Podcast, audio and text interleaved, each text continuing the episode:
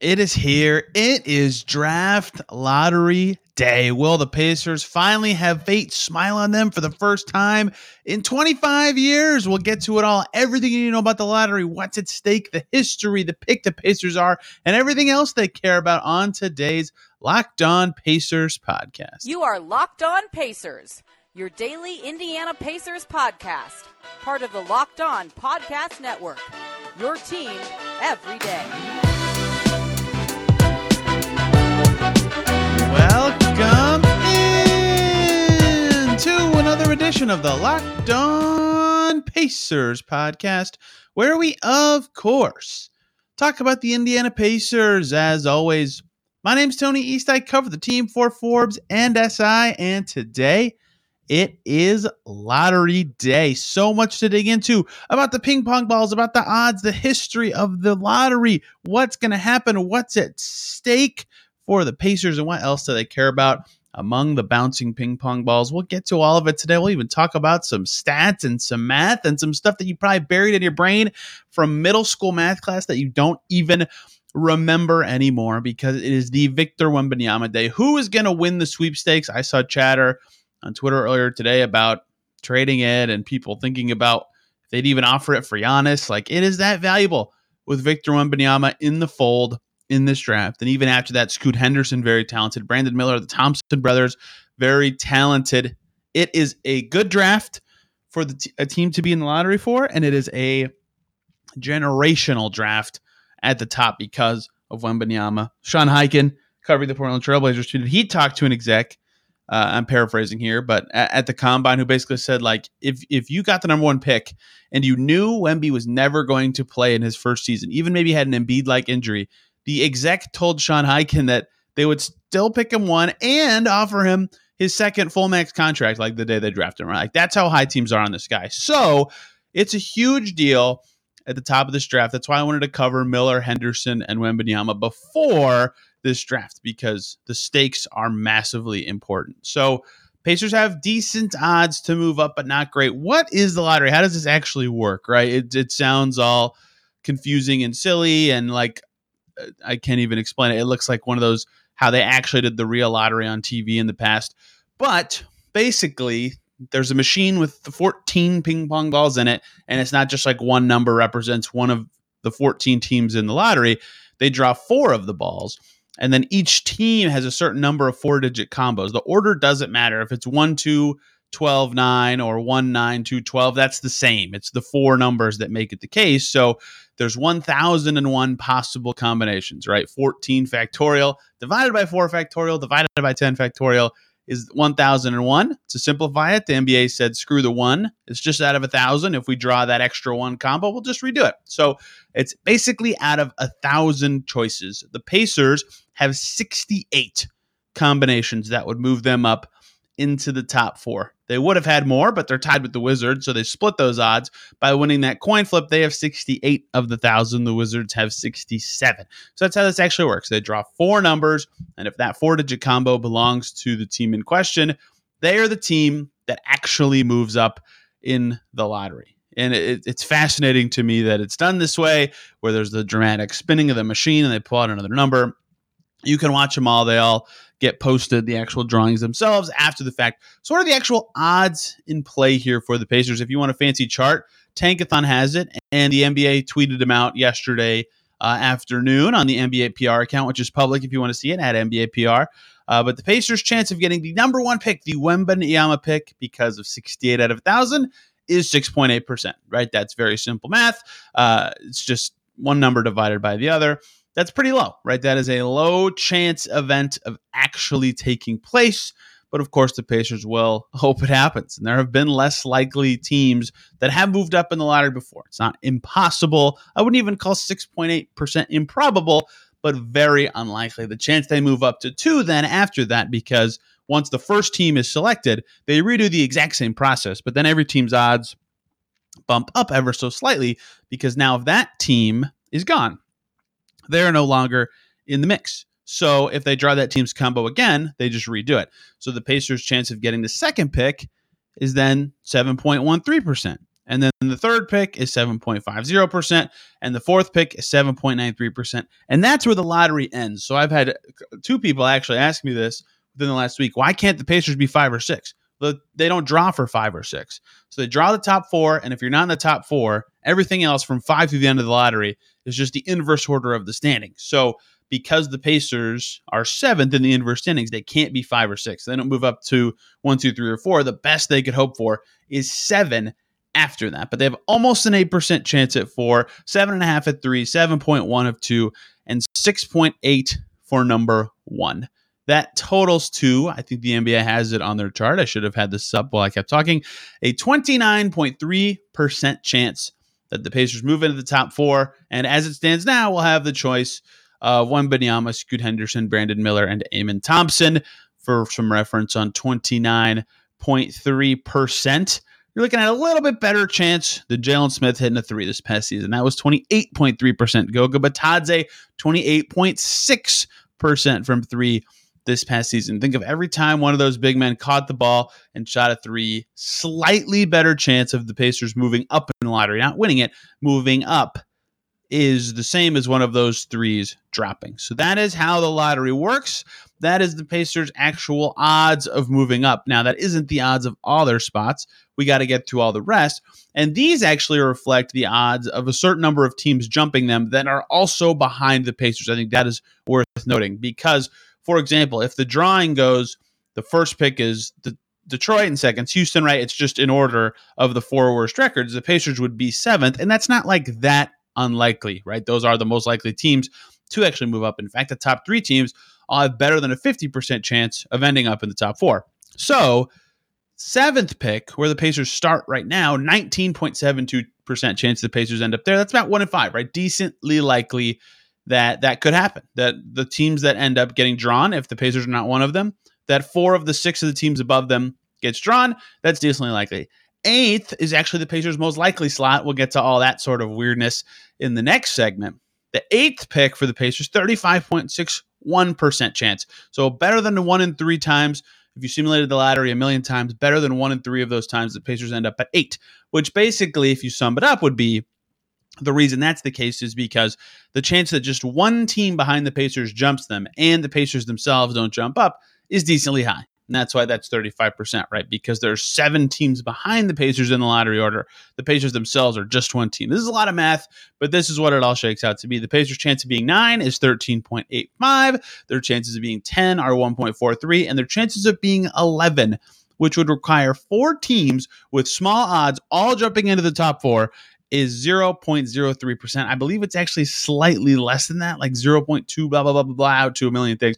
One time I tried to calculate every single lottery number out, like formulaically, and it was an absolute pain in the butt. But um, that is the Pacers' odds of landing at every single spot. So they can be one through four if they get drawn. If not, they could be seventh through 11th, depending on how many teams from around them are drawn into various places. Their top four percentage is 29.36. Their number one percentage is 6.8%. This is much better than it used to be. This is in my Forbes story, but they they flatten the odds after years and years of whatever the heck happened in uh, Sam Hinkie land. That's not the only reason, but that was certainly part of it. Uh, but the 76ers changing the NBA with the way they did it, right? Had the Pacers been where they are now, tied for seventh, they would have had a 3.5% chance of the number one pick under the old, odd, old odds and a 12.5% chance at jumping into the top three, right? So their top three slash four chance is way higher, nearly triple, and their number one percent chance is nearly doubled from the old system to now. You can thank Sam Hinkie and the Sixers and good NBA changes to discourage tanking for that. That is the Pacers' odds of actually moving up. So, what is the history of the seventh team in? The lotto odds. What other numbers and details do you need to know about this slot? Median outcomes, all sorts of stuff that's coming in our second segment today. Before we do that, though, I got to talk to you guys about the Game Time app. Buying tickets to your favorite events shouldn't be stressful. Game Time is the fast and easy way to buy tickets for all the sports, music, comedy, and theater near you with killer deals on last minute tickets and their best price guarantee. You can stop stressing over the tickets and start getting hyped for the fun that you'll have. It's the fastest growing ticketing app in the country for a reason. You can get images of your seat before you buy, so you know exactly what to expect when you arrive. You can buy your tickets in a matter of seconds, two taps, and you're set. And they have the game time guarantee. It means you'll always get the best price. If you find tickets in the same section and row for less, Game Time will credit you 110% of the difference, and you get those tickets right on your phone. Snag the tickets without the stress with Game Time. Download the Game Time app, create an account, and use the code LOCKEDONNBA for $20 off your first purchase. Terms apply. Again, create an account and redeem code Locked on NBA for $20 off on the Game Time app. Download Game Time today. Last minute tickets, lowest price guaranteed. Thank you, as always, for making Locked On Pacers your first listen today and every single day. For your second listen, Locked On Suns is the way to go. I forgot to do these teasers for second listens yesterday. Locked On Suns, they're out of the playoffs. They fired their coach. What is going on? Their new owner wants to make all these changes. Brendan Clean knows what's going on in Phoenix. He will break it all down for you at Locked On Suns. A lot of great teams to listen to right now as the coaching search embarks. And they aren't in the lottery, so they are diving into all of these details. Speaking of the lottery, though, let's finish up the Pacers part of the lottery preview that you need to know before we talk in the third segment today. Also important, the other stuff the Pacers want to see in the lottery, unrelated to their own team. Their second round pick, one of them, cares a great deal about how the Spurs and Rockets end up in the lottery. But I first want to talk about the history of the seventh pick, and more specifically, the history of the seventh best odds since the odds changed. That's why I wanted to include them in the first segment. In 2019, like I said, the NBA changed the lottery structure. So now the top four spots are drawn instead of three, and there are better odds throughout the non top four teams. Well, since then, seven is the place to be. Where the Pacers are has been awesome. If you're a true fan of a basketball team, you always think, well, the worst thing's going to happen to this team. If you're a person who looks at history and takes everything in that, you'll say, well, seven is the absolute best spot to be. In reality, is seven is the same odds no matter what year it is. But this year, is everybody's going to be banking on history inside the Pacers organization. 2019 three way tie for seventh, and two of the three teams jumped up. That was Dallas, New Orleans, and Memphis. New Orleans jumps to one. They get Zion. Memphis jumps to two. They get Ja Morant. Huge luck. Huge stroke of luck for those teams tied for seventh. Really, it was teams tied for seven, eight, nine. But still, there's a tie for seven and eight this year. And those two of the three teams jumped up. Poor Dallas Mavericks that year to not be one of the teams whose combinations it was, but that is wild to see. The following year, the Chicago Bulls, seventh worst record in the NBA. Wouldn't you know it? They jump up to four and they get Patrick Williams. Well, they didn't make the right pick necessarily, but the lottery gods were on their side. The Chicago Bulls jumped up from seven to four. You'll never guess what happened in 2021. The Toronto Raptors we're sitting there in the seventh best odds to move up in the draft lottery. The ping pong balls, wouldn't you have it? Picked the Toronto Raptors to have the fourth overall pick in that draft. They picked rookie of the year, Scottie Barnes.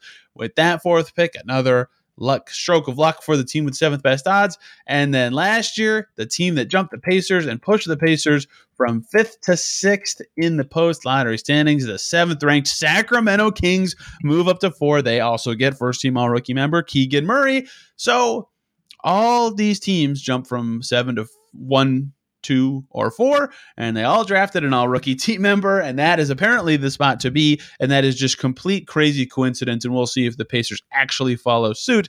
But I thought that was fascinating to see that for four straight lotteries, every single one since the odds were flattened, the team in seventh specifically has moved into the top four, and Patrick Williams is the worst pick, and even he made all rookie and has had at least a decent career. Pretty crazy to see those things all shake out. So apparently seven might just be the the actual spot to be. Uh, I missed a key point here for the lottery Pacers specific, and that is who's actually there for them, right? First of all, uh, Tyrese Halliburton will be the on-stage representative, so uh, they'll show his face after they hold up the Pacers card with whatever pick they have. Perhaps he'll be beaming with happiness if it's one or two or three or whatever, and perhaps he'll just be making a stoic face like Kelly Krauskopf did last year if it's seven, eight, nine, whatever. We'll see. They announced them in inverse order, but Halliburton will be the guy on stage. Sabonis was for the Kings last year when they moved up from seven to four. And then in the lottery room itself, watching the ping pong ball drawing go and then sitting in there and not telling anybody what happened uh, until it's over is going to be Kevin Pritchard. Last year was Chad Buchanan, as Scott Agness detailed his story from inside the lottery room, where he can kind of explain all of this stuff better than I can. Also be there, uh, I believe, me, Scott, and Dustin. So your full swath of Pacers beat writers will all be there for the lottery with the details, sights, and sounds. So you'll get lots of coverage from the big event. Um, but I I did forget to talk about who would actually be there for the Pacers. That did get announced by the NBA uh, earlier today. So we got to do some more mathy stuff because as fun as it is to go through the history, that was the good cop part of the assignment. I have math brain. I majored in math in college. Odds are kind of my thing here. And look, the odds, just when I see numbers this small, I, I am always inclined to remind people of what's actually at stake here. Thank you to Tankathon for putting this part in. Uh, the NBA does not put this in. They put in the expected value, the average slot for a team in that way, right? So, for example, if you ran the lottery a million times and then average, you probably have to run it more than a million, but and then averaged every team's pick number, what would their expected value be? For example, for Detroit at the very top, their expected value is 3.7. So if you ran the lottery a million trillion times, their average pick number would be 3.7, even though they have the best odds at the top four, while tied with the Rockets and Spurs. Uh, if you ran it a million times, their again average would be three 0.7, meaning if the Pistons get the third pick, which will sound disappointing because they had the worst record, that is still a win. That is still above the expectation, right? And that is always really hard. Like last year, the Pacers were in the fifth slot, which averages to exactly five. So if you end up at five, that's actually good, right? That means you had an expected day and the Pacers fell down to six, right? Like you never really know what's going to happen. The Pacers this year in a weird spot where because their odds are split and because they're right behind the break even point of the drawing, their average expected value is the 6.4th pick.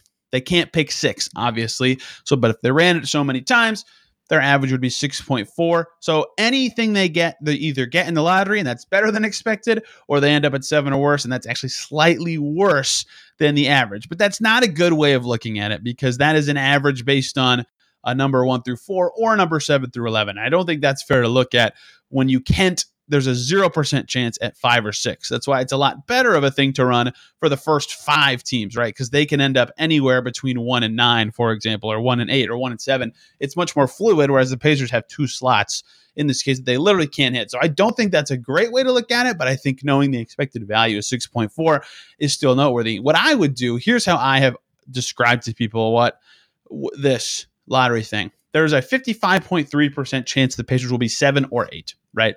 That is one very easy way to kind of look at this. If you like closer to 50% numbers, that's as close as you can get, right?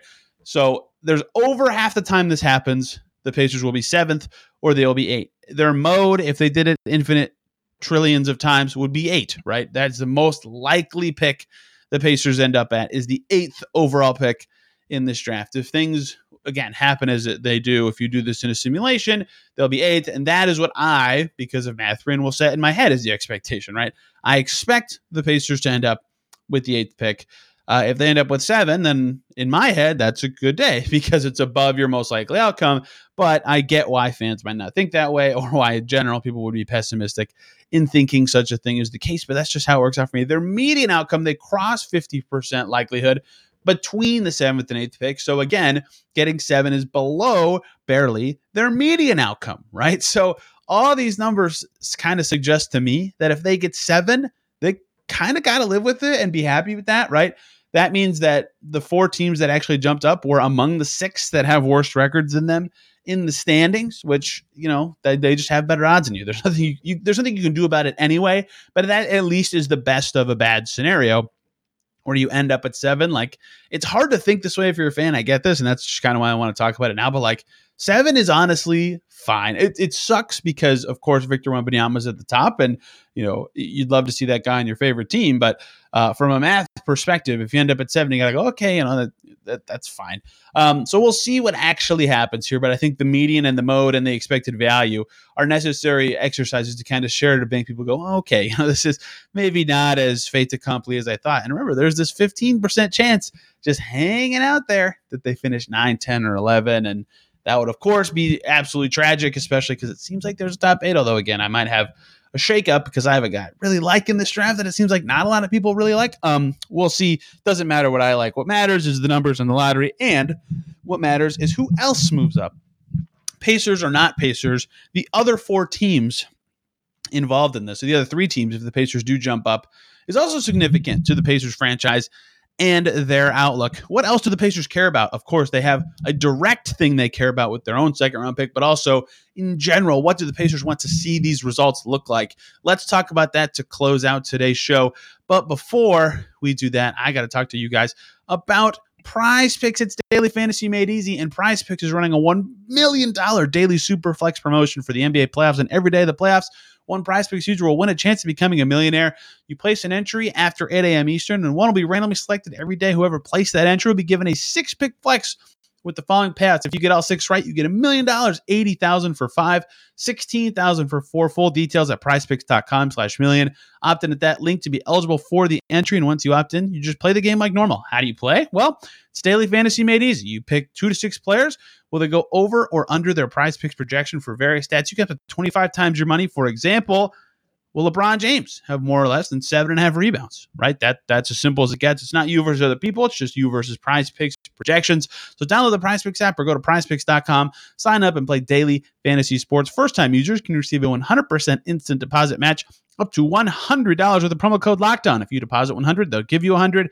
If you deposit 50 prize picks will give you 50 don't forget to enter the promo code locked on at sign up for an instant deposit match up to $100 at prize picks daily fantasy made easy Thank you, as always, for making Locked On Pacers your first listen today and every single day for your second listen. Locked On Sixers, painful Game 7 elimination. Will they or won't they keep Doc Rivers? What's next for James Harden?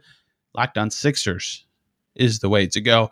For that, let's close out this Pacers talk, looking at the Pacers' interest in the lottery that are not their own. Starting with the most direct hit, and I've explained this uh, post ping or post tiebreaker for the Pacers, but the Pacers have a very significant rooting interest that isn't their own in this lottery, and that relates to their second round pick.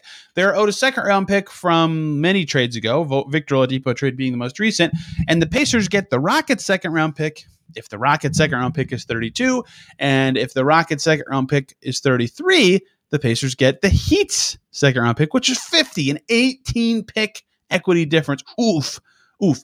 The Pacers really want the Rockets to be 32. How is that determined? Well, the Rockets and Spurs finished with the same record. They're both 22 and 60.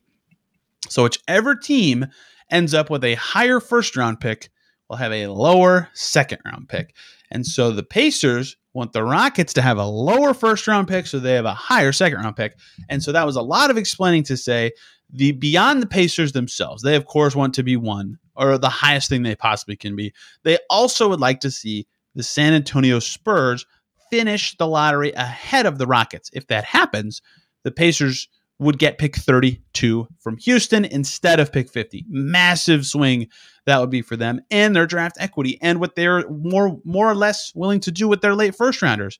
Are you more willing to trade 29 if you have pick 32 or pick 50? Right? It seems very obvious what the decision is there and the importance of having good seconds, right? They traded the 31st pick 2 years ago to get Isaiah Jackson. They traded other stuff too. And they traded or they picked 31st last year and got Andrew Nembhard, right? They've done well there. That's significant for them. So the Pacers of course, rooting for themselves. Their ideal lottery order is them one, and then beyond, below them is Spurs ahead of Rockets in the first round. In the first round, they want to see the Spurs drawn higher than the Rockets. That is, of course, the most significant thing. We'll break that down tomorrow. But the best case Pacers draft scenario would be 1, 26, 29, 32, 55 for their picks in this upcoming draft. That is the most direct thing they are rooting for besides themselves. But I always, always, always like to include this part because I never think people talk about this for any other team. The Pacers want West teams to win. if you've listened to Locked On Pacers for five years, I make the same point every year at the lottery. The Pacers' ideal lottery, not including them, is Pacers one, Spurs two, uh, Rockets three, Blazers four, right? Like Western Conference teams jumping up. That way, the stud players are not in the Eastern Conference, right? There are not teams the Pacers are playing as often as possible. That helps them when they're chased to make the postseason next year. That helps them down the line, not playing these teams potentially in the playoffs as early. Uh, you got to beat them at some point anyway. But if you make the finals, you open up the most chances, right? Like in general, you get the gist of what I'm saying. The Pacers want these players to go west as much as possible. They've been kind of lucky with this in past seasons as Zion and Ja go west, the, LaMelo Ball goes east to the Hornets, but there's been a lot more high end talent, it feels like, going west uh, in recent seasons. And that has been uh, a benefit for for the Pacers recently. Chet Holmgren going to last year to OKC. I don't know why I'm blanking so hard on past lotteries. Jalen Green went west.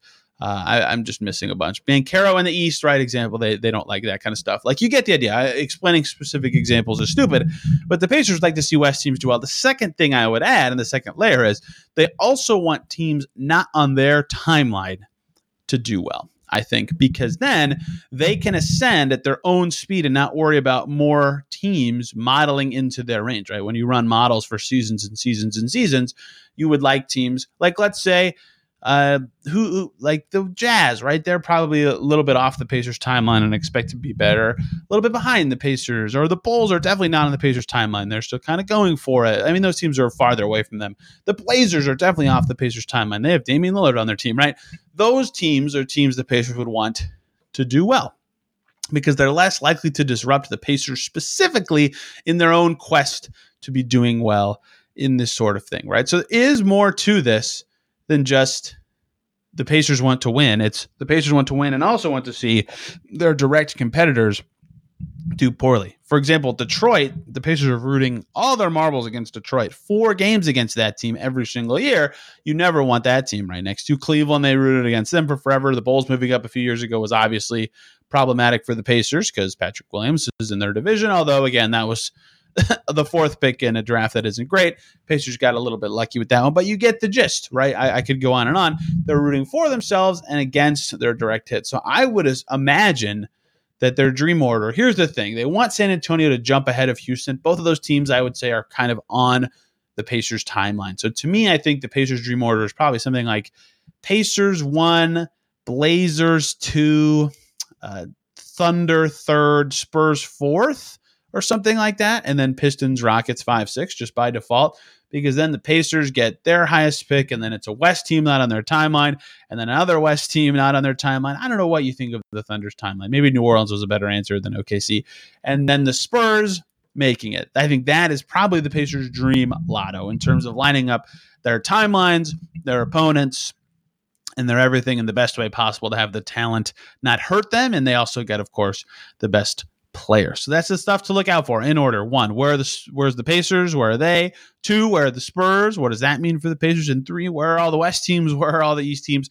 Where is this talent actually going to be going? That is the point of the lottery after all. Figure out the order, figure out who is going to get who or who could trade for who. And hey, like I said, I will be there in Chicago. So I'll be breaking this down. Hopefully I can podcast in the venue. If not, it might be in my car, just depending on where this all shakes out for tomorrow's show. But breaking down everything you need to know about what happened, what was said, what it means for the Pacers and their draft outlook. It's, of course, going to be here on Locked On Pacers. And then as this mm-hmm. week progresses, talking about with their new picks all set in stone. What can and can't the Pacers do? What to be on the lookout for?